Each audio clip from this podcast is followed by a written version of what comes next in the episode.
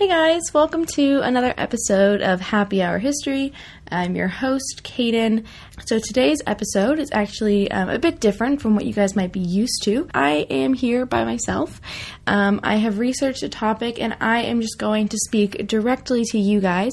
So I'm still teaching a lesson, um, I'm still having a drink, obviously, but instead of kind of having that third party that I'm talking directly to and then you guys hear me teaching them, I'm just going to be speaking directly to you guys. Today's episode is on a woman who really kind of broke the glass ceiling um, and redefined what a woman could do in a time period that was so dominated by men. She is the original badass bitch of the Baroque art world, and her name is Artemisia Gentileschi. I'm kind of I guess you would say like more of a traditional historian, not an art historian. Um, I think art is very interesting, but when you start kind of analyzing the art, I think I'm probably not as strong as somebody who's trained to do so would be. So obviously, my discussion of art um, might be a little bit basic. Having said that, for anyone who's totally unfamiliar with art, which I think would be a lot of people listening to this, hopefully kind of taking it very from kind of a very bottom up standpoint, as in if you knew nothing about art, um, maybe that will be kind of a bit helpful in terms of understanding the way that she worked. Um, also, um, I realized that this is an audio podcast, um, so you can't see the art that I'm talking about. I am going to describe what I'm talking about when I mention any of her art. Um, of course, because I'm talking about her life it's not going to all be art, but her art is certainly a part of her life, and it would be kind of remiss of me to not discuss a few of her pieces. So I will describe them so you can kind of mentally picture them if you're, you know, driving and can't access your phone and be Googling and such. But the two easiest ways to be able to access these are first, I will be naming all of the art pieces that I discuss, so you can always Google them. The other option, uh, which I prefer personally, is that you can always follow my Twitter account or follow like Facebook or Instagram, whatever. Uh, I'll be trying to post these images across all of my social media platforms. Um, but beyond all of that, just kind of the general reminders that I always give. The topics today are going to be a bit dark, which I think they kind of always are, but that's just history for you. The other thing is, as always, there is going to be a language warning. Even by myself, I don't imagine I'll be holding back too much, uh, especially because the story does get a bit uh, dark, as I said. So I imagine there will be some words said. but with that, uh, sorry, Mom, as always, but we can begin.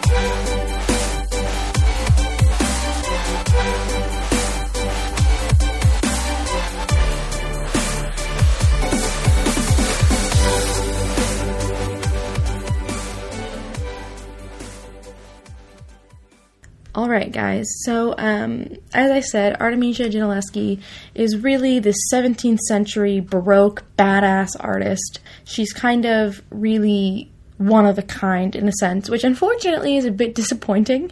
Um, I kind of wish that female artists in the 17th century weren't one of a kind, but she really goes above and beyond, I think, what anyone really expected her to become. And that's really um, something to celebrate, even though maybe we wish it wasn't just her. Um, so, first of all, her beginnings is always a good place to start. So, she was born in 1593 in Rome. I also forgot, I was going to say in my kind of intro notes that I am not Italian. I don't speak Italian. I have Italian friends, so they are probably going to judge me if they ever listen to this. And I mean like actual friends from Italy, not like American Italians, which is a different ballgame. Um, but they'll probably judge me for the way I pronounce these words. So if you're Italian, I do apologize.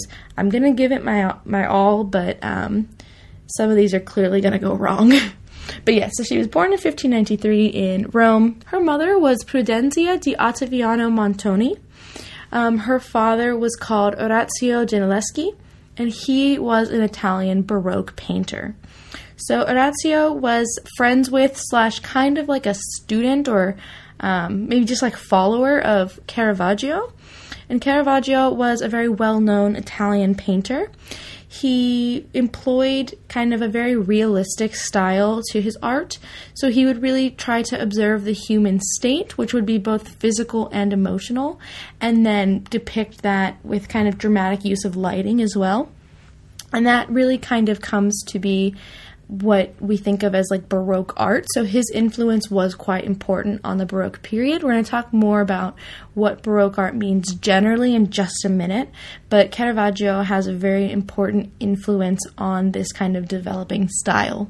So Orazio, her father, and Caravaggio were both in prison together because there was a libel lawsuit brought against them. They'd both written about this altarpiece um, in very derogatory terms, and the man who created it basically brought this lawsuit against them, and so they were in prison together, which is quite interesting. And then just kind of to understand more about uh, Artemisia's life, her mother died when she was 12. So, just like every Disney princess in these stories, I feel like this is kind of a common theme, but mothers don't tend to factor into a lot of these stories, unfortunately, and Artemisia is no exception to this rule. So, I mentioned earlier that there's this kind of new developing style of Baroque art, and I really want to talk about the difference between Baroque art and Renaissance art because that is important to know when you understand kind of Artemisia's artistic styles and like the way that she um, depicts things in her art. If you know anything about Renaissance art, you usually know perspective. Art in like the medieval times tended to be kind of quite flat. Obviously, a painting is two dimensional, but art in the uh, medieval time tended to look quite two dimensional as well. And that's not like 100% every time that this is the case. So there are kind of exceptions to the rule. But in general, you look at a piece of medieval art and it does sort of look very flat, like the background and the foreground kind of all blend, um, and you're not really getting that sense of perspective. So, Renaissance art was able to kind of create perspective and dimension within something in two dimensions. And the focus that you should really think of kind of being the center point for the Renaissance art is stability. Baroque art, because it was able to build on Renaissance techniques that were already established, it was able to focus more on drama and to an extent instability. So Renaissance art is stability, Baroque art is almost the opposite.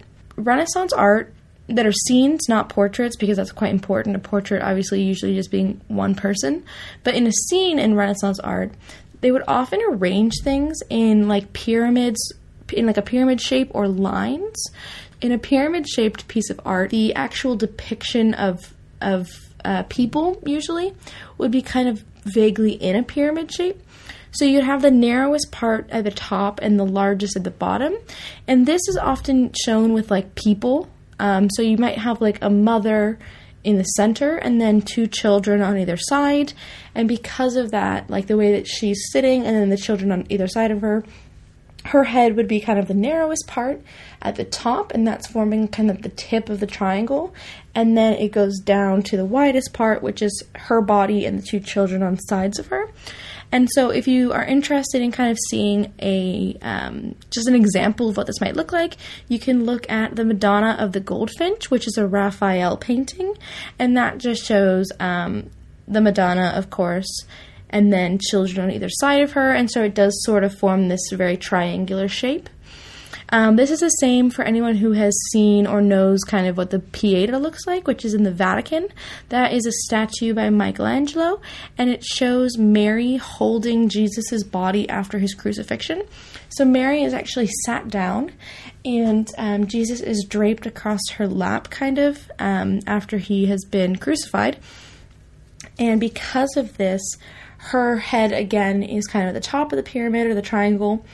And then as it goes down to him laying kind of across her lap, that then widens out, and that would be the bottom of the triangle. So you do have examples of that. Um, there are also, um, so you have this kind of interest in triangular shapes. You also have a lot of interest in lines. So you'll often see kind of attention to um, parallel and perpendicular lines.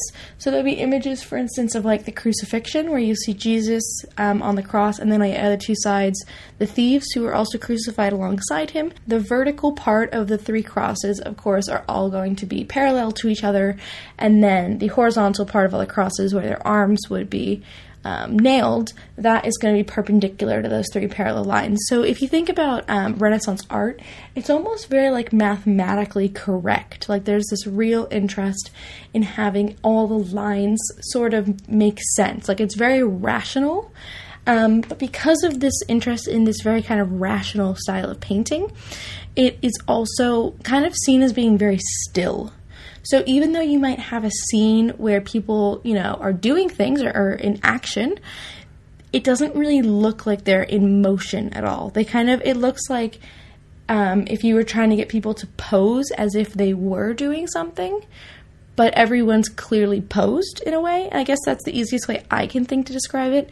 Baroque art is different because, like I said, it can build on the techniques established by the Renaissance, but then it can kind of take them and twist them around a bit. So they know about perspective now, they know about using kind of symmetry and math in their work to make it all look as nice as possible, and then to an extent, they throw some of that out the window. Um, so they obviously keep perspective and such, but the idea of everything being kind of neat and orderly, they don't really seem to follow.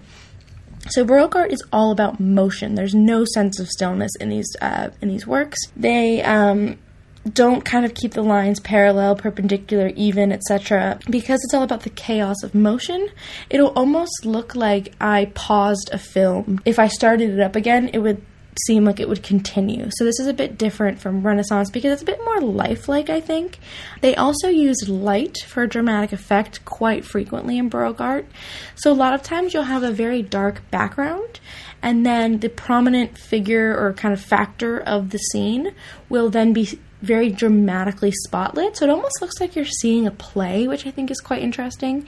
Um, but that's kind of the main difference between Renaissance and Baroque. I'm sure an art historian could go on for ages and ages telling you more differences, but those are kind of the ones that are, in my opinion, quite important to know to understand the point I'm trying to make.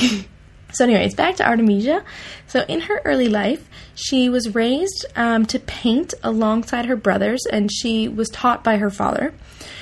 But then it quickly became apparent that she was the true kind of prodigy of all the children, and so her father arranged for her to be privately tutored in art.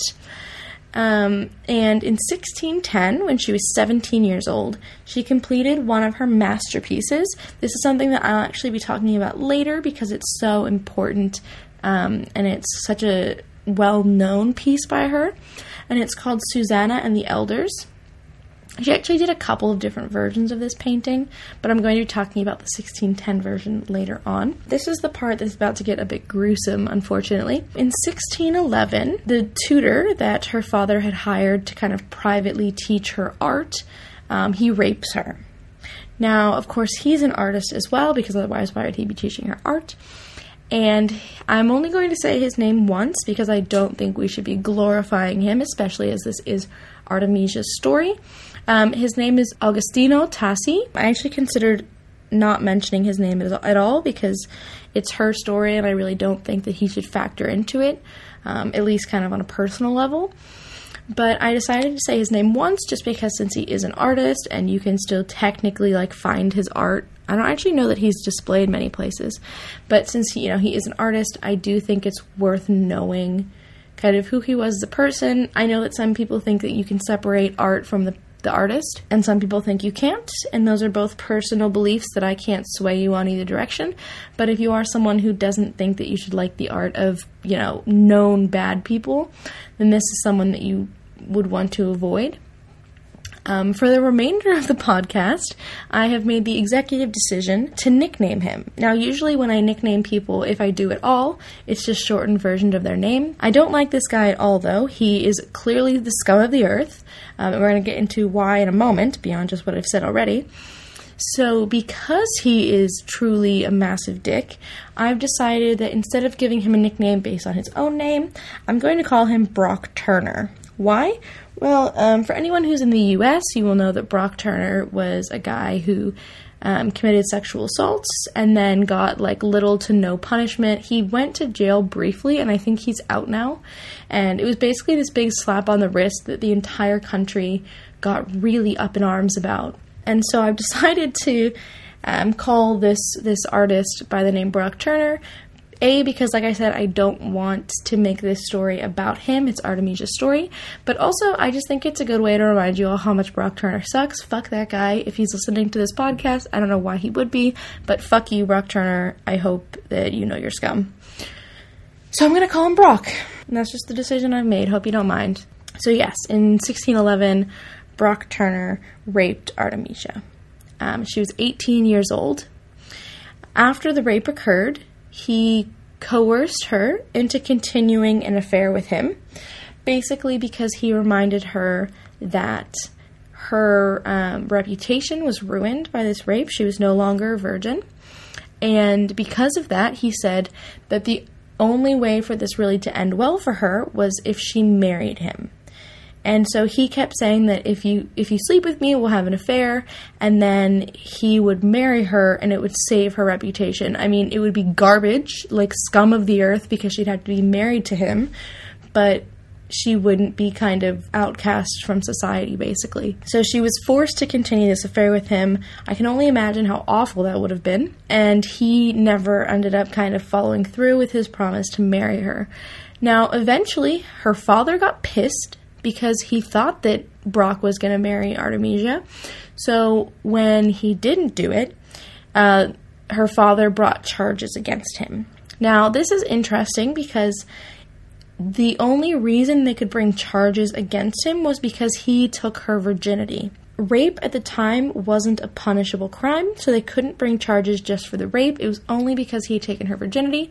And if you think about it, um, and this is so disgusting, but her virginity was sort of like a valuable thing that her father owned because as his child, he could use her as um, almost like a bargaining chip through marriage. It was almost like his property. And because Brock Turner took her virginity, that was something that was lost not just for her but for her family and her father as well. So he was able to bring charges despite the fact that rape wasn't punishable at the time. Um, also, during this whole trial, it became clear that A, Brock was already married so I don't know how he thought he was going to. I mean, he clearly never was going to marry her. But if only they, I don't know if they knew he was married and they thought he was going to like leave the wife. That wouldn't be cool in Catholic country. So I don't know how that would have worked. He had also committed quote unquote incest, um, and that was actually with his sister in law. So the sister of his wife. So we wouldn't really call that incest. We would just call it like shitty behavior. Um, but back then, the concept of having a sister in law didn't really exist. When you married someone, their family was your family, so they were your sister. So it was considered incest, um, even though they weren't actually. Like it wasn't his own sister, I guess, if that makes sense. And then he also tried to have his wife murdered. So he was already married, he tried to have his wife killed. He is like oh my god, he is the worst human um, this is just all around a piece of garbage person. Um, I don't even feel bad for hating him so much. Like, there's no way to be unbiased about this guy. He's literally just a shithead, and I know that they're all dead because this is in the 1600s, but God, am I glad this guy's dead. Anywho, I know I already did all the research on how shit this guy is, but just rereading it and saying it out loud, it's like, thank God I have a drink here. Whew. So then, like I said, they brought this all to trial. Now, the trial is very well documented, but the thing is, is that her rape and the subsequent trial really overshadowed her career while she was alive. And because of that, I don't want to spend too much time on it. So I'm not really going to get into like the gory details of what she actually said occurred because I just don't think um, it's going to change things that much. I mean, basically, what you need to know is that he forced himself on her and she did not want it. I'll, I'll bring up a couple of things a little bit later, but overall, like, how for how well documented it is, I don't want to get too in depth with it. So, like I said, pressing charges for any kind of sexual misconduct at that time was basically unheard of. Um, and so this made Gentileschi kind of like a heroine that we would see now. Like looking back on her, she, um, you know, stood up for herself and what had been done to her, and that's something that we would really respect today. Um, but obviously back then it was a bit different, and so they almost like she was very much a subject of ridicule. And I found this really interesting um, when I was doing research. And clearly wasn't just me who was thinking this because somebody else um, that I was reading brought this up as well. But she is like the Christine Blasey Ford of her time. Um, and it's interesting to think that we still do this shit today. Like I said that we look like we might look back on Gentileschi now as being a heroine, even though in her time she was ridiculed. But we only look back on her that way because we've got the perspective of time and we're not living contemporarily to her. Whereas Christine Blasey Ford, who we do live kind of in the same time as, and, and we've seen her trial happen, there are so many scumbags who have been sending her death threats, and like, she is the Artemisia Gentileschi of today in terms of like this public trial that just made her the subject of scrutiny. And so I think that that parallel is quite interesting. Artemisia was examined by a midwife in front of a male judge um, to prove that she was no longer a virgin. Also, I'm sorry. I even wrote this in my notes, but what the fuck? I this is something that I just want to say like I understand back then that they had genuine beliefs of this, so of course like I can't really judge them based on their lack of knowledge on human anatomy. But I really want to say right now, just for anyone listening, that if who might not understand how the female body works, um, that's not how virginity works. It's not. Um, there's there's actually a really awesome episode of Adam ruins everything that goes into this. Not that I'm you know I'm not I wish I was sponsored by Adam Ruins Everything. I'm not, um, but I just want to say there's a really awesome episode that goes into this, and basically that like um, that virginity isn't like one of those protective seals on like medicine or something that like once you like puncture it, you're no longer a virgin. It doesn't work like that. Um, and so the idea that you can test to see if somebody is a virgin by testing their hymen isn't really like a scientific thing that exists. It's not something you can really do. And also, loads of women break their hymens way before they ever have sex. So this has just been like a weird side diversion into like the uterus. But my god, like it, at this point, I just hope that in 2019 people understand that because I'm really worried that people might not. Um, but yeah, so she was um, examined in front of a judge to prove that she wasn't a virgin any longer and to prove then that you know that he had taken that away from her um, but obviously today we know that that doesn't really prove anything so it's just worth saying um, during this trial she was tortured with thumb screws to prove that she was telling the truth. So basically, they would press her thumbs between thumb screws that would then kind of crush her fingers as they were tightened. And that was um, a way they would kind of question her. And as they were tightening these thumb screws, obviously some people would would cry for them to stop and say that they were lying or whatever. Um, and so it was believed that like this torture would help get the truth out. She didn't really change her story, but she was tortured even though she was the victim, which is horrifying.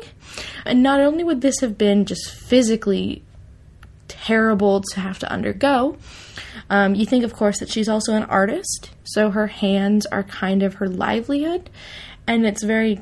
You can imagine that that would have been quite upsetting for her, just beyond like the physical pain in the moment. Um, this doesn't stop her from painting; it doesn't kind of cripple her or anything, but I imagine that it it definitely would have been an issue for a time to have her thumbs kind of crushed. Um, so during the attack on her, there had been another woman in the house. Or her name is, and I'm going to say this probably not correctly. Her name's Tuzia. Um, and she was there, but she didn't help Artemisia when she cried out. And she actually spoke against Artemisia in the trial, which is interesting. Um, but loads and loads of other people, like people who were around the time or like character witnesses, spoke in Artemisia's favor. So there's like there's not belief that she was lying. This isn't um, a case where she decided to to cry sexual assault afterwards. Um, there's kind of very conclusive belief that it did occur. But it's interesting that Tuzia, who was in the house, um, didn't help her, and then actually tried to kind of make things worse at the trial. So that's um, bizarre. That's that. Um, and then after about seven or eight months of this trial going on, Artemisia finally won the case. Brock Turner was sentenced to five years in prison, but he never ended up serving time. So, like the real Brock Turner today, um, let off far too lightly. The reason that um, attacker Brock Turner, uh, was let off was because he had the Pope's protection. Um, and the Pope was like the Pope wasn't bothered at the time that he was kind of commissioning someone that was um, found guilty. And I, I do want to make a point as well to say that I mentioned how infrequently sexual misconduct trials were held. It was something that was so uncommon at the time. So the fact that not only it occurred, but then that Artemisia won the case was kind of incredible. Um, but it didn't really matter because he had the Pope's protection, and so he didn't end up actually facing the punishment that he deserved. Um, but her life after the trial, basically, because of the public scrutiny that she underwent during the trial and kind of the shame that followed, Artemisia was quickly married off by her father to another painter called Pierantonio Stiattesi. I hope I said that right. Stiattesi. I don't know. Um, Artemisia and Pierantonio then moved away to Florence, so she finally gets out of Rome, um, which was probably quite healthy to be away um, and to escape some of the stigma. In Florence, Artemisia had children, although there's a bit of confusion over how many children she had. Um, depending on the sources, the numbers are different. Um, but one of her children was a daughter called Prudenzia, and that was um, a name given to her daughter because it was her own mother's name. The mother that I mentioned died when Artemisia was 12.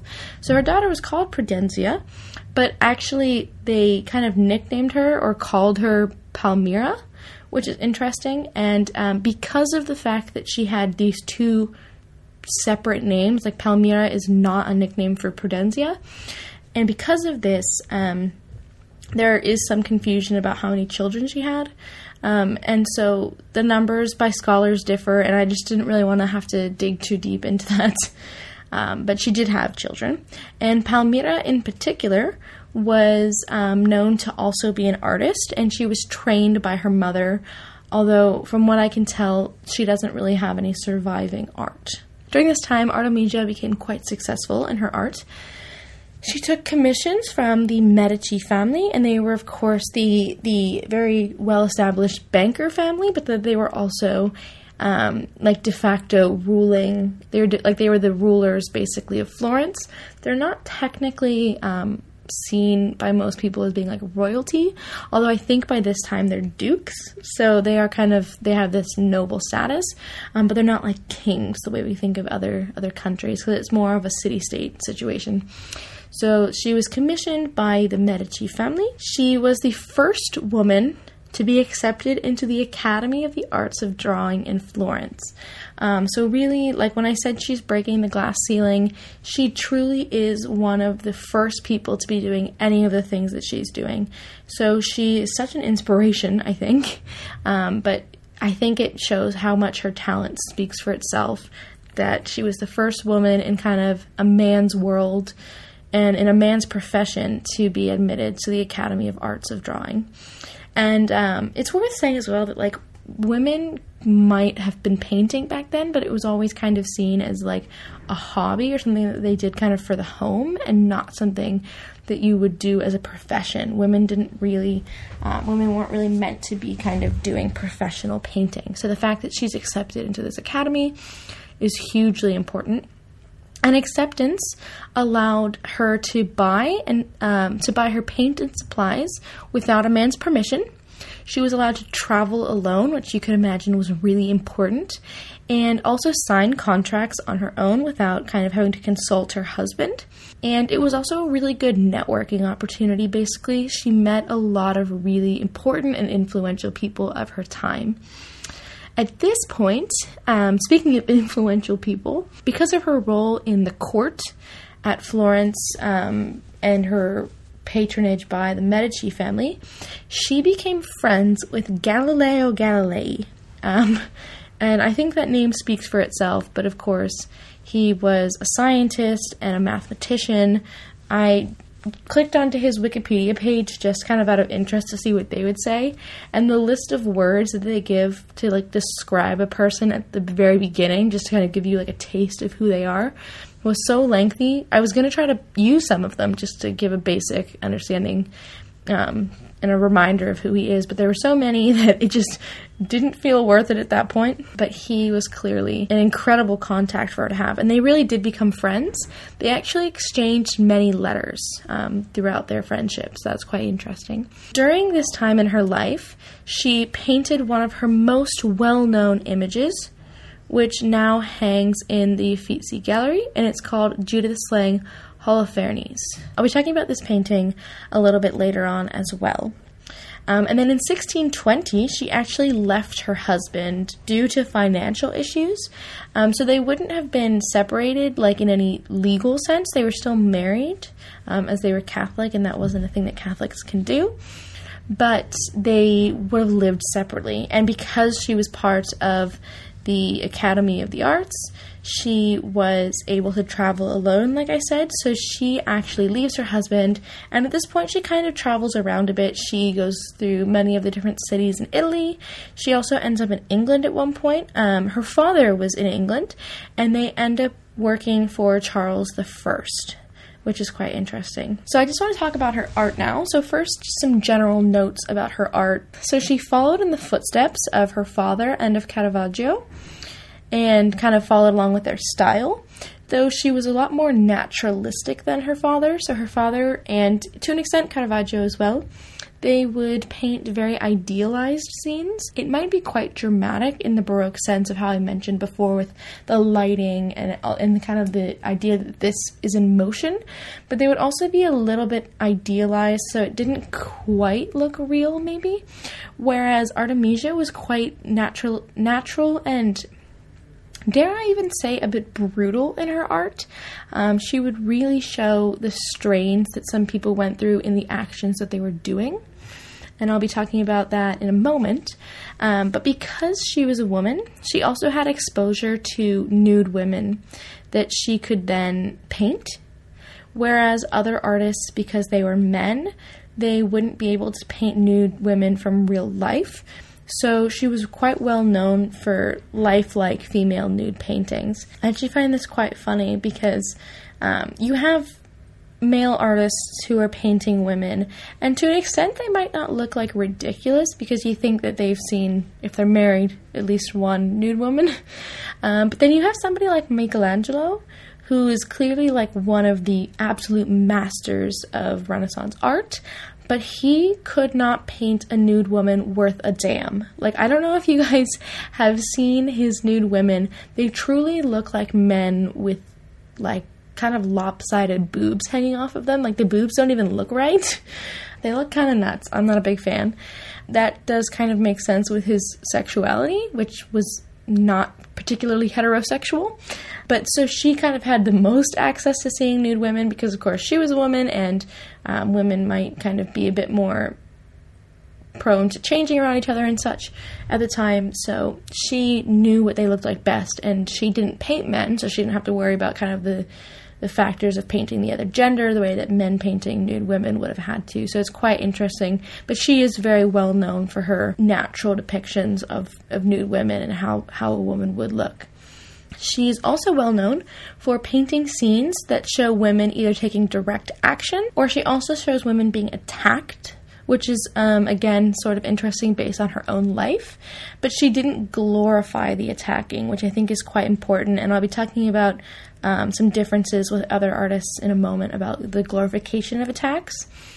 She also made many self portraits, but in some of her paintings that are actually not self portraits, I would say the heroines also often resemble the self portraits. So it seems, at least to me, I don't know if this is kind of a general consensus among art historians, but it seems to me like she might have sort of almost self inserted or, um, or seen herself as kind of being the protagonist of some of these stories, or, or at least known that um, that her story or her life was kind of similar to the struggles of the women that she was painting. So sometimes she'll show saints or women from the Bible, and they will kind of look like her self portraits. And so it seems like she is relating their story to her own life, and not just about her rape, but even just the fact that she was kind of a woman in a male dominant profession and the struggles of that.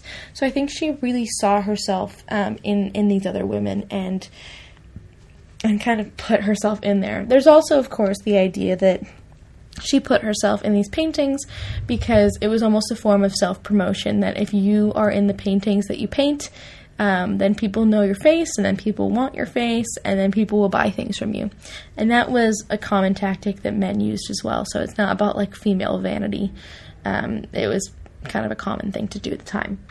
I'm going to talk now about Artemisia's Susanna and the Elders. I mentioned it earlier. She painted it in 1610, just before um, she was attacked by Brock Turner. And so um, there are several versions of this scene that Artemisia actually painted, but I'm only going to focus on the 1610 version.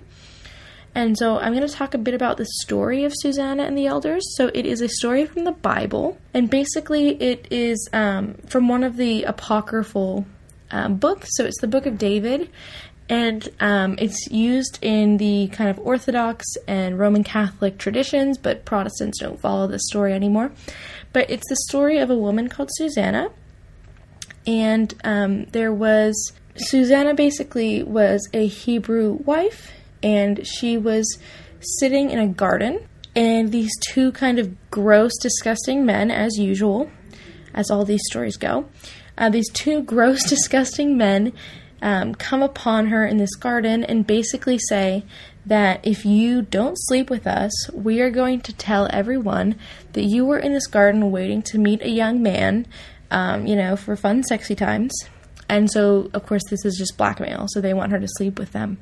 Susanna then says that she won't be blackmailed. If they have to lie about what she was doing, then that is better than her having sex with them. So she, which is both a mic drop and kind of like patriarchy. So it's on the one hand, it's like super baller that she says that, and on the other hand, it's kind of like, wow, it's just because she's married and she's her husband's property. So I don't really know how I feel about that, but whatever. It's a Bible story. They don't care how I feel about it. Um, so because she refuses them, she was arrested because they told this story, and they were going to put her to death for being promiscuous. But there's a young man called David, and he basically stops the proceedings and because um, he believes that she is innocent. So they separate the two men, the two gross, lecherous, disgusting pigs. I can say that because they're clearly guilty.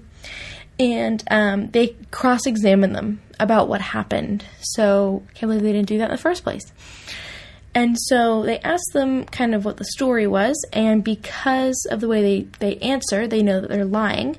But they give different testimonies on what kind of tree Susanna was supposedly meant to meet her um, paramour under. So one says they were meant to meet under a mastic tree, and then the other says they were going to meet under an evergreen oak tree. And um, the issue there is that there's a pretty big size difference between those two trees. I don't know anything about trees, so I'm going to take kind of their word for it, but apparently they're quite different looking.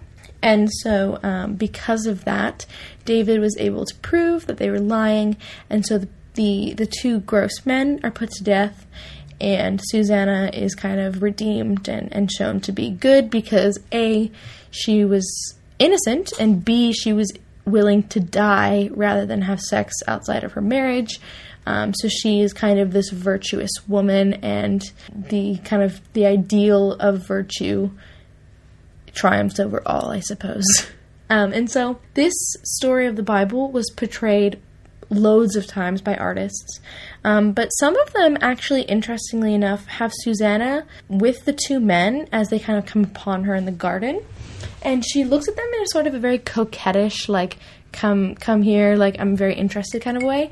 And all I could think of was like that one person that I think everyone kind of knew one person in high school who was somehow both very religious and sort of like a little bit, you know, crazy, like Catholic in the streets, thought in the sheets, which is fine. Like, I'm not bothered by it. It's a bit confusingly hypocritical, maybe. Um, but, you know, I'm not here to slut shame, so it's fine. Um, but she kind of reminds me of that when they paint her this way because it's like she's clearly about to tell them no, and yet for whatever reason, these male artists make her look like she's sort of interested or trying to draw them in, which is a bit of a weird way to make this story visualized, but I don't know, whatever. And then Artemisia, um, she paints this scene and she actually has Susanna leaning away from the men. The men are kind of above her. They're sort of behind like a wall that she is sitting in front of. And so they're both behind her and a bit above her. And so they're kind of leaning down and one's kind of um, got his fingers like right by her head. Actually, they both kind of have their fingers right by her head. But um, she's leaning away from them and she has her hands up sort of to protect her head almost. Um, so clearly, this this moment that we've paused the action in is showing that she's not interested in them touching her because they're very very close to her. So they're um, kind of in her bubble, and she's kind of she's telling them to fuck off and get out of her bubble. Um, and she is kind of withdrawing into herself, so she's not necessarily fighting back. But of course, she doesn't fight back in the story, so they're keeping it as close to kind of what it's meant to be as possible. Um, but Artemisia definitely depicts this in a different way than a lot of the artists. Um, and it is honestly a very beautiful, beautiful image. She's got kind of this lovely hair that's cascading down her body, and you can see the the real kind of. I think her face doesn't look that panicked, but it's something about her hands that really just look like she does not want to be talking to these men um, which is quite interesting. Now, um, I wanted to mention as well, kind of sort of a, a more modern way that this art has been meaningful. There's a modern artist, and I'm trying not to say her name wrong. I think it's Kathleen Gilje. I listened to a video of her pronouncing it, so hopefully I didn't mess it up too badly. Um, but there's a modern artist, Kathleen Gilje, who in 1998 created kind of a new spin on this um, Artemisia, Susanna, and the Elder's piece. And so what she did was she painted a scene of the character Susanna, but it's different because she's actually sitting up and she's holding a knife. But the men in in the original painting, the men are kind of very near her, and they sort of look like they're reaching out to touch her in a way. Um, but in this version, uh, with Susanna wielding her knife, they are actually pulling her hair. And so, um, again, like in the original painting, she's kind of um, twisted her body away from the men. Whereas in this one, because they've pulled her hair, she is kind of sat starkly upright, like they're kind of a, a puppet master pulling her by her strings because it's literally by her hair. And then she's holding this knife kind of in self defense. So this is a very, very rough image. Um, and I want to mention, of course, again, that this isn't something that Artemisia paints, it's just Kathleen Gilje. So then Gilje, after she's painted um, this like reimagined version of what might have happened, she then paints over it with the original scene done by Artemisia. So um, Susanna kind of curled in on herself with her hands in defense, etc. And because she had painted over it, with a rendition of the original. She then can x ray it and it'll show her version underneath. So it's a really, really stunning image where you see, um, you can see Artemisia's, or like her, her own stylization of the original Artemisia painting with her curled in, but then underneath that, you can see this like second version of Susanna who is being pulled up violently by her hair holding this knife. Um, now, Gilje decided to do this because she saw a parallel between the story of Susanna in the Bible and Artemisia's own story. So there's no mention of a knife in Susanna's story, of course. I said earlier that um, she didn't have a weapon or anything, and her only real weapon was her willingness to die and her virtue. Because Gilje sees a parallel between uh, Susanna's innocence, despite these people claiming that she's not, and Artemisia's own story of her attack uh, Gilje decided to make this piece. Now, in the court report, which I didn't delve into too much on Artemisia's attack, she says that she actually used a knife to try to defend herself from her attacker. And so that's why Gilje decides to um, sort of reimagine the story with more of Artemisia's own life involved in it. And she, of course, then is seen holding the knife. Um, so they definitely took some of Artemisia's own history and put it into that piece. So this image is very stark. It shows a woman who's fighting back.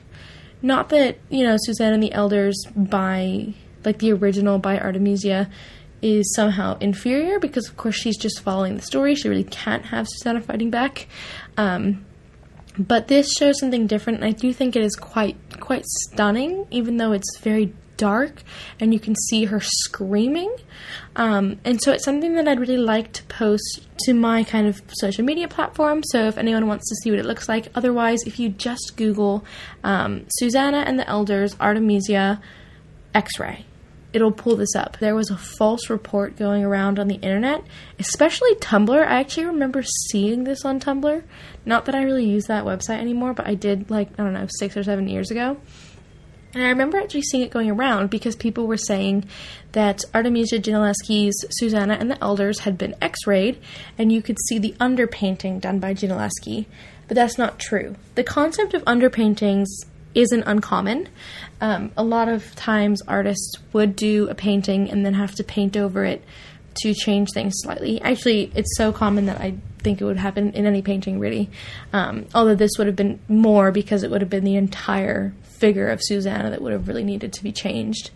Um, but underpaintings by no means are uncommon. They're very, very regular to have.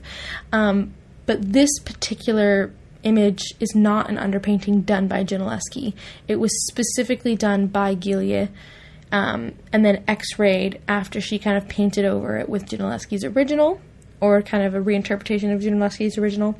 And so this is a modern take on classical art, and it's meant to say something different, I suppose, than what Artemisia said. So I'm sorry, this has been a really long kind of rabbit hole that I've gone into with Kathleen Gilje, but I do think it's interesting to know how Artemisia's art is still kind of being very relevant and kind of topical today. Um, not that her art itself isn't, but the fact that it's sort of being reimagined and telling new stories is quite interesting. This was done in 1998, so um, definitely a bit more recent than the 1600s. It's worth saying as well that, like, in the late 20th century, so 1998 would, of course, fit in that, that there was this real surge in interest in female art and Artemisia in particular.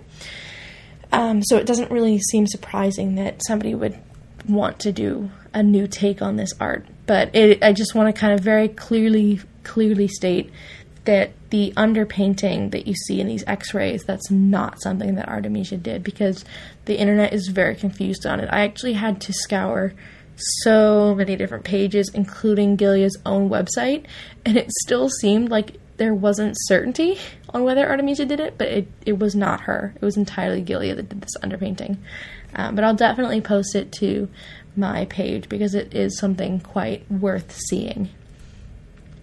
The uh, second painting that I want to mention, I said earlier that she created a painting that she's pretty much most well known for, and it's called Judith Slaying Holofernes.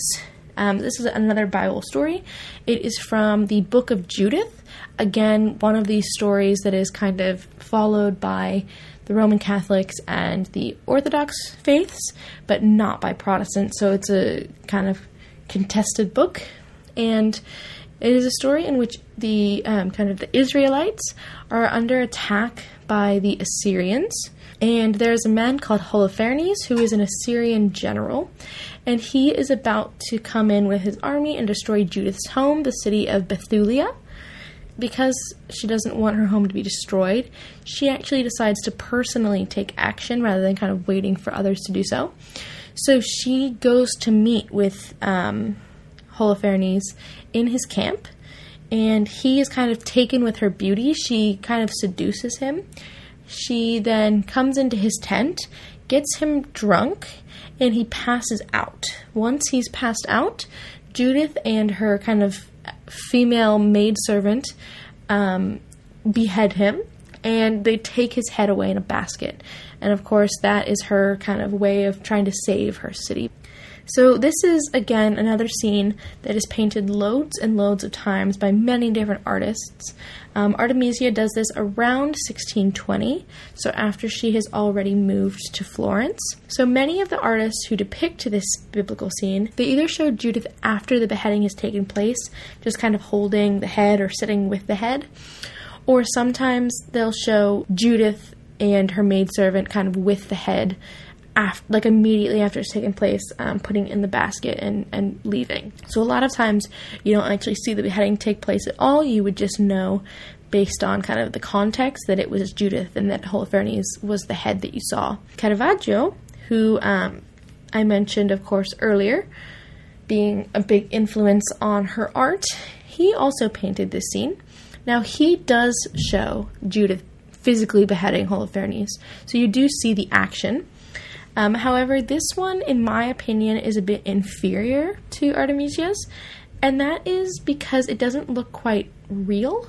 So you see her beheading him, but she's standing at a distance. She's wearing white, which would show kind of that she is like very pure or that she kind of has the grace of God, that she's doing this even though she's committing a murder. And she's, you know, you have to imagine that even though blood is spurting out of his neck, she is still kind of in this beautiful white.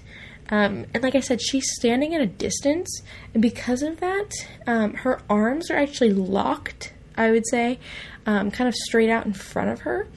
So she's not being able to actually put any weight behind what she's doing, so that she is, you actually see the knife halfway through um, Holofernes' neck. And so you have to imagine that there's some force behind that, but it doesn't look like she's actually using force because her arms are locked and she's standing at a distance from it, almost like she's not really part of the action that she herself is doing, which is quite interesting. I think it's kind of a way of disconnecting this woman with um, what could be kind of considered a holy mission from the actual physical action of having to murder someone. Um, so she is herself a bit distanced, even though it's her hands committing the murder. So it does seem a bit unnatural. It doesn't seem like she could have just like the physical weight behind what would be required to actually cut through someone's neck. There's no sense that any physical force is even required to perform this task shown in the painting. So um, it's not a bad painting.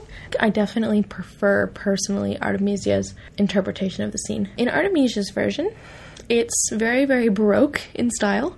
Um, so the characters are in a dark room, and which I guess makes sense because it's nighttime, but a lot of other scenes aren't quite as dark as hers is. And then the actual people are quite dramatically lit. Unlike the other versions, including Caravaggio's, this version of the murder is very aggressive. So she is not holding back, she's very much part of kind of the action that she is taking. So there's no sense of um, kind of a separation between Judith the woman and the action of cutting off the head. so despite being drunk, Holofernes is very clearly trying to fight back, which I think adds a lot to the scene that he is pushing back as much as they are attacking him. Um, Judith is using force in the attempt to cut off his head. You see her kind of, because he's obviously laying and she's standing, so you kind of see her above him, and she's really putting her weight into it as she is trying to kind of saw through his neck, basically, which is kind of gross. In a lot of the other paintings that depict the scene, the maid is just sort of also there.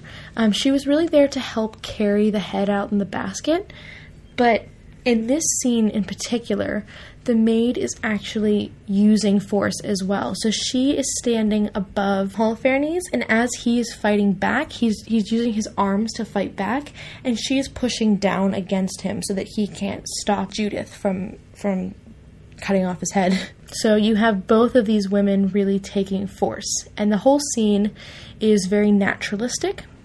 He is bleeding quite heavily, and um, his bleeding head, just because of the perspective that we see this from, his head is actually the closest thing to us in the image. And so um, it's very kind of in your face, and the blood is very um, realistic, and you really focus on his head being cut off. Um, you don't feel kind of detached from the scene, I suppose.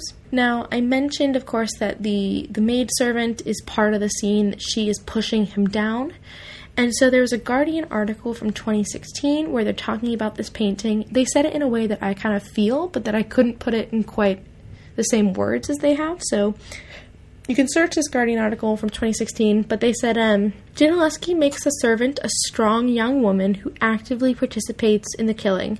This does two things. It adds a savage realism that even Caravaggio never thought of.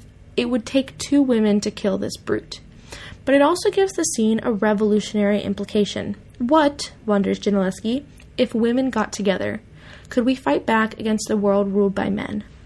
I think it's quite interesting as well, this idea that Judith and her maid have clearly teamed up, that this is kind of a group action by two women who are both, you know, firmly believing that they need to take action to protect their city. It's not just Judith who's committing the murder, and then her maidservant is just going to help her take the head away.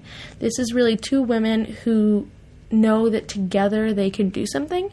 And I do think that even if Gentileschi wasn't thinking, what if women got together? Could we fight back? I think in a way art is is much what the artist means is what is how we interpret it. Um, and so the fact that we can today interpret it that way is quite important. Um, and it really says a lot about the way that we view women today, that we need to be fighting back. So I think it's a really, really just stunning piece. Um, and it's very dark, but there's a lot to look at in it. Um, and so there's a couple of other interesting bits about it. As I mentioned, Gentileschi was friends with Galileo Galilei, and she must have learned a couple of things from him um, because in a lot of versions of this painting, including Caravaggio's, they would show the blood spurting out in a very unnatural way. And that's, you know, mostly just because he couldn't, even if you have, you know, people standing in that you could paint from to kind of make it look lifelike, you obviously weren't going to cut off someone's head, so you wouldn't really see what it would look like.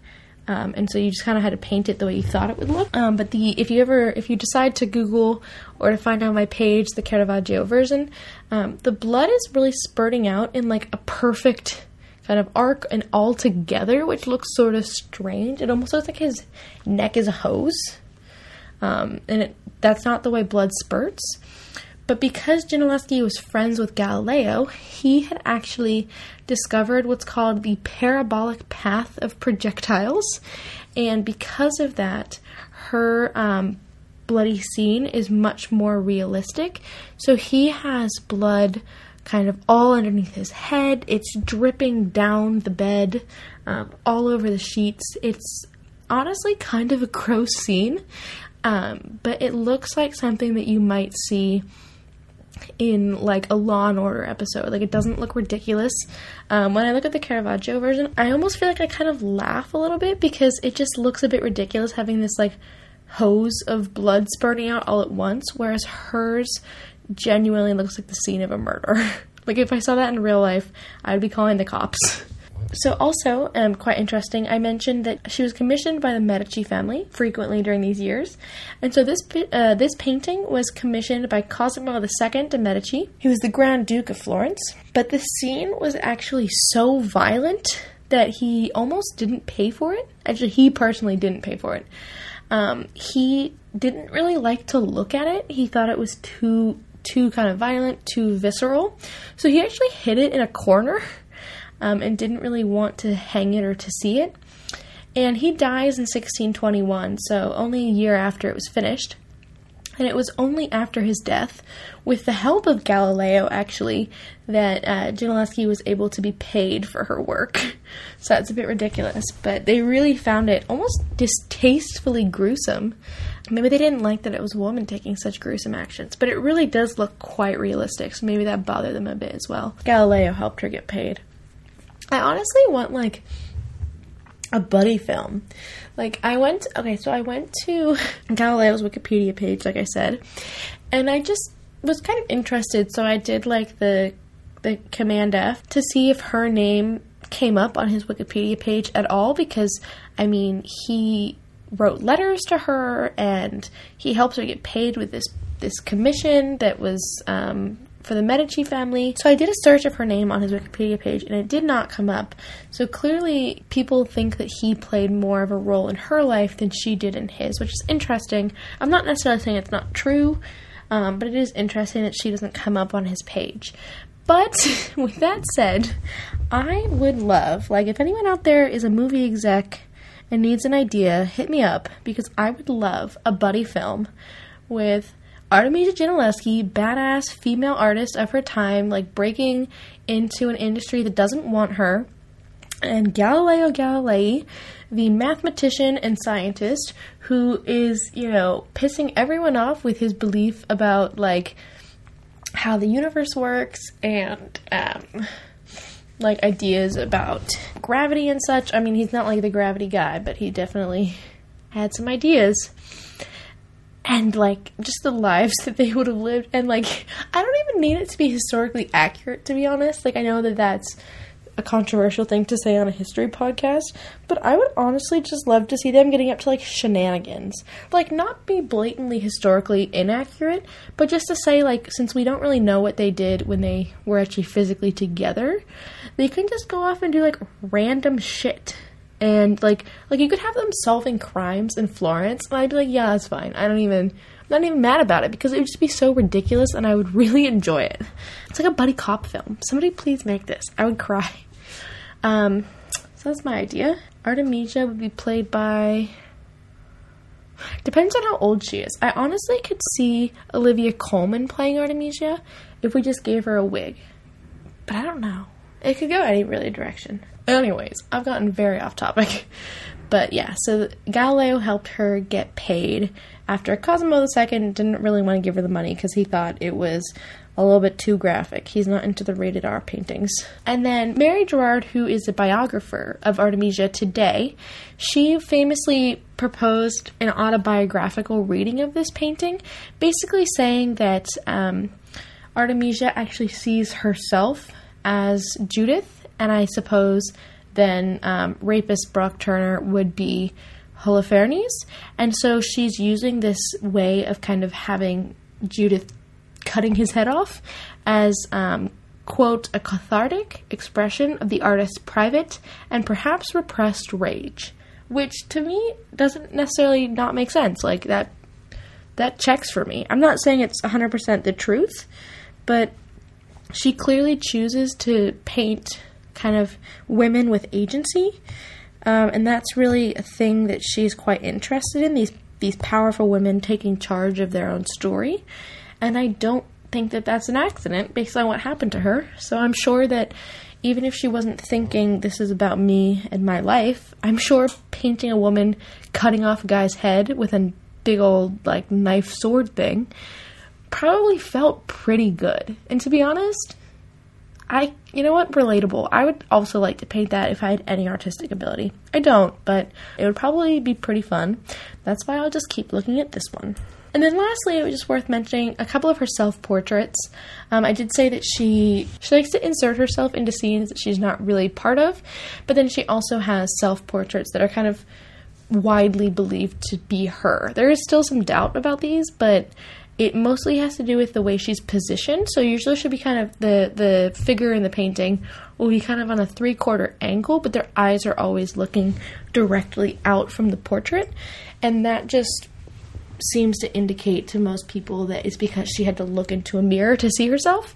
And that's common. That's something that male artists would have done as well. You see, um, I'm I'm a big fan personally of Albrecht Dürer, and I love his last self portrait he did. Um, three that I know of. I'm not sure if he did more than that, but three that are known to me.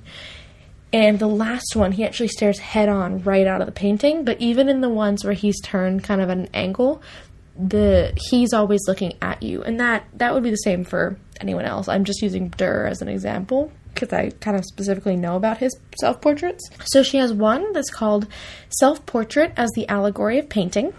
It was done when she was in England. It was for Charles I, who was an avid art collector, and he spent quite a lot of money on his art collection. This painting was controversial because it shows Artemisia um, painting herself, basically, but it also means that she is making herself the allegory of painting. Today, there are people who don't actually think that the woman depicted is Artemisia, so there's not 100% consensus on this, although most people do think it is her. But even if it isn't her, the fact that she depicts a woman as the allegory of painting when painting as a profession was really quite a man's game is interesting. But if it is her, the fact that she makes herself the allegory of painting, this kind of like the almost the face of what painting is, what being an artist means, I find that very I don't even really know what the word to use is. I find it very baller, I guess. Like she's a boss. She knows she's a boss. She knows she's great at painting. She knows that she is one of the best of this time period. Um, I mean, at least maybe she believed it. I don't know if anyone was saying directly to her face that you're one of the best. I hope they were. Um, but you know, she clearly sees herself as somebody who's very capable of the craft that she is in. And I think it's just a boss move to make yourself the allegory of painting this this kind of the face of what being an artist is. And that is, you know, something that I have massive respect for her for. Um, this painting still remains in England since it was commissioned by Charles I. And in 2015, it was put on display at Hampton Court Palace. I'm kind of pissed off to learn that because I've been to Hampton Court Palace and I was so focused on all the Henry VIII stuff because Henry VIII is so cool. I mean, he sucks, but the whole time period is really cool. I don't think I was quite as focused on the other time periods depicted there. So you go through like different halls, and part of it is like focused solely on Tudors. You get into different parts of the palace, and there'll be parts that are focused more on other time periods. And I just don't think I was quite as focused on the Charles I and like the Stuart time in general. Um, so I clearly missed this painting, but it's cool that it's there. I'll have to go back. Um, I'm not positive it's still there, but last, like the last um, evidence that I could find of it was that it was on display at Hampton Court. So it might have been moved, but otherwise I'll have to go back and see it. There's another portrait called The Self Portrait as St. Catherine of Alexandria. Now, this um, is quite interesting. It was just purchased in 2018 by the National Gallery for 3.6 million pounds. Um, So it's cool that they've procured this painting. I can go to the National Gallery anytime because that one's free and I don't live far away from it. And so this one shows Artemisia as St. Catherine of Alexandria. So she is kind of both herself and being a saint, which she's not trying to say that she is a saint, of course, that's ridiculous, but she's showing the saint, but then it, it clearly is also her that doesn't make any sense. I hope that made sense. But so she has a halo just visible behind her head to show, of course, that she is a saint. Um, it's not like a medieval halo where it's like bright gold and like a big disc. Um, it's definitely much more subtle than that. If you Google it, you'll see. Um, her left hand rests on top of a broken spiked wheel, and that was the symbol associated with St. Catherine of Alexandria. So, saints always have a symbol, and it is usually a symbol of how they were martyred. So, uh, St. Catherine was martyred in the early 4th century, and she was sentenced to death by the Emperor Maxentius. So, she was um, bound to a wheel studded with these iron spikes and nails, and then she eventually was able to escape the torture that they were putting her through. Um, because of this sort of heavenly, godly intervention, but then later on she was beheaded anyway. So she doesn't escape for long. Is the story of St. Catherine, but um, I don't think it's that hard to see why she might have painted herself as St. Catherine. Um, not to say that St. Catherine was one of the only people tortured, because loads of saints were tortured, unfortunately. Um, but you can imagine, of course, that this the saint who was put on a wheel and, and tortured that way. The fact that she was in court and tortured with thumb screws because they didn't believe her testimony, uh, you can imagine that um, she would have felt some kinship with these kind of women. So, because this work was procured by the National Gallery, the portrait of Artemisia will now hang beside the work of uh, Caravaggio and her father that the National Gallery owns. So it's a bit like coming home. Of course, if it was going home, I guess I would go to the Uffizi, but whatever. Um, and these aren't the only two self portraits of her. There are others. I think there are about five or six that like we are pretty certain are self portraits. There's one called Self Portrait as a Lute Player, where she's quite literally playing the lute. Um, so she definitely liked to really show off, you know, her abilities. Sometimes she's painting, sometimes she's looting. Uh, that's not the way that you should say that. sometimes she's playing the lute. Sometimes she's a saint. And of course, there's always going to be a bit of controversy over whether these are really her, but we do generally have a sort of consensus that they are self portraits. Getting into the end of her life now. So she painted throughout her life. There were some periods where um, there were kind of dry spells in her art um, in terms of kind of who was willing to commission and what she was kind of doing. But like I said, she does travel through Italy and she goes to England, so she was definitely moving around and enjoying this freedom of being able to travel and go where the patrons wanted her. Um, so she spent the last years of her life in Naples and she would continue painting into her 60s. She also taught male students and collaborated with other painters at the time. So I can only imagine how good it must have felt for her as a female artist who was kind of so unique for her time to be teaching young men how to paint. Like that must have felt so good that she was sort of seen as the master in that situation. Um, she died in 1656, we think. There was actually a belief that she had died in 1652 or 53, but then they found that she had been commissioned in 1654, so clearly she couldn't have been dead. Um, and they think she died in 1656 because there was a plague that swept through Naples, and so there's kind of a belief that that might have been what killed her. But overall, she painted at least 60 pieces that we know of. Um, some presumably the 60 is kind of a low ball. Um, some of them could have been lost to time, and we'll never really know. Um, and then because she signed her name as just Gentileschi on some of the paintings, um, there's a chance that some of them would have been believed to be her father's work. Um, so that's confusing as well. And because of that, you know, I don't know that we necessarily are certain of how many she did. And so, just now to talk a bit about her legacy. So, unfortunately, despite having really important royal patrons, including the Medici family and Charles I in England, um, she was kind of forgotten after her life. Um, she had a lot of respect, I think, during her life as quite a talented painter, but after she was mostly overlooked, her rape and her subsequent trial overshadowed a lot of her career in many ways, unfortunately, which is why I was so keen to kind of not make that the focus necessarily, although it obviously does have an impact on the rest of her life. Um, and then, like I said just a second ago, she did sign her paintings, in some cases, Gentileschi. There are centuries where people genuinely thought her art was her father's art, um, which is, you know, prime patriarchy for you.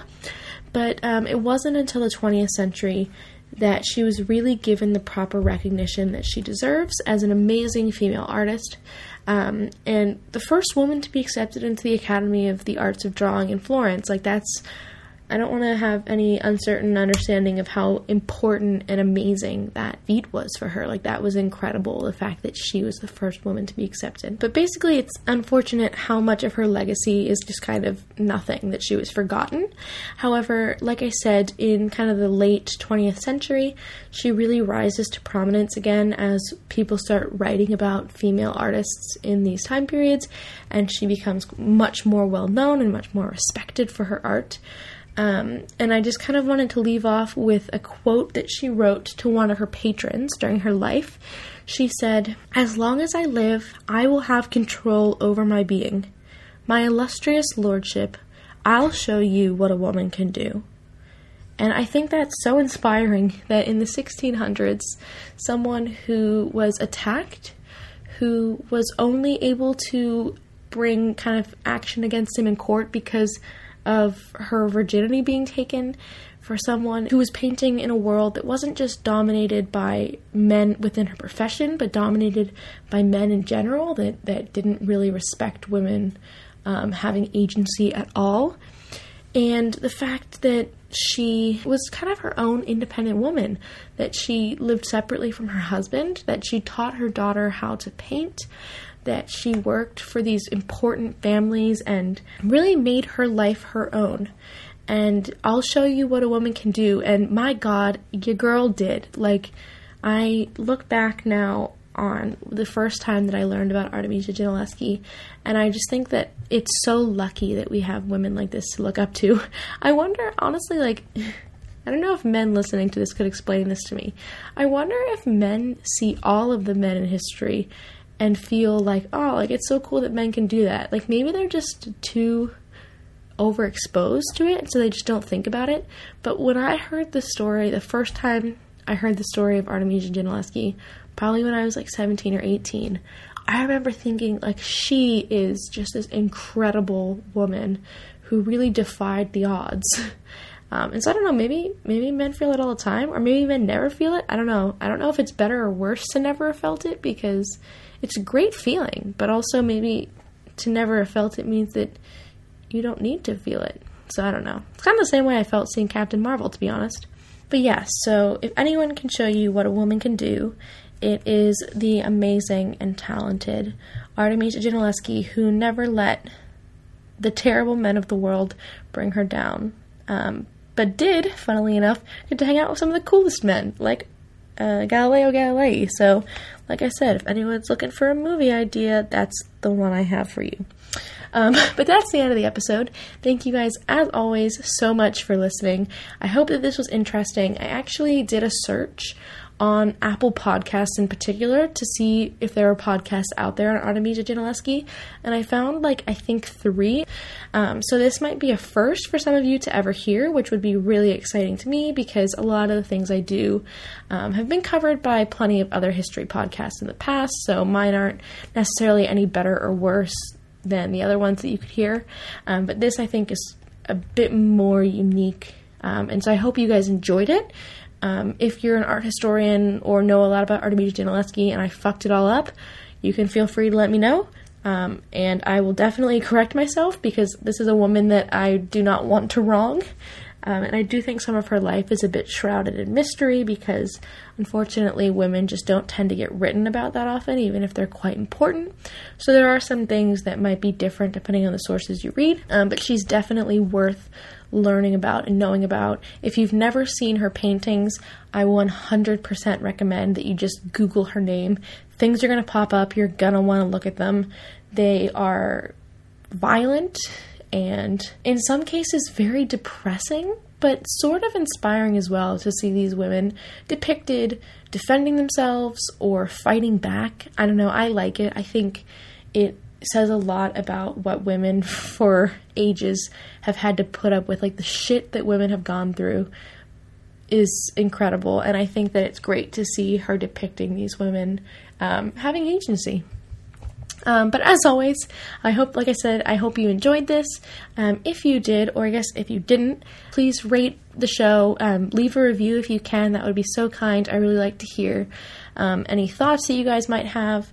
Um, subscribe to the show if you want to hear more. I have the episodes coming up for more crazy kind of Middle Ages fun, I guess. It's going to get pretty dark. So if this episode was too dark for you, um, it's only getting darker or equally as dark. Um, so subscribe to the show if you want to hear all of that coming. We're definitely going to have some really interesting topics coming in the future. So hopefully you'll subscribe on whatever platform you're on. Um, I think currently I'm on Apple Podcasts, Spotify, Stitcher, and one other app that, to be honest, I don't remember. But you can subscribe on any of those platforms, and new episodes will come out um, as soon as they go up on my page. You can also follow me Um, so you can follow me just generally, but also if you want to see some of the pictures that I've talked about in this um, episode, I'll be posting those all. So you can find me on Twitter, which is at Happy History Pod, and then Instagram, Facebook, and my email are all Happy Hour History Pod. So Instagram is at Happy Hour History Pod. Facebook is you can search Happy Hour History, but if you're looking for like the specific um, kind of at tag that apparently Facebook pages also have now, that one's also Happy Hour History Pod. And then my email is happyhourhistorypod at gmail.com.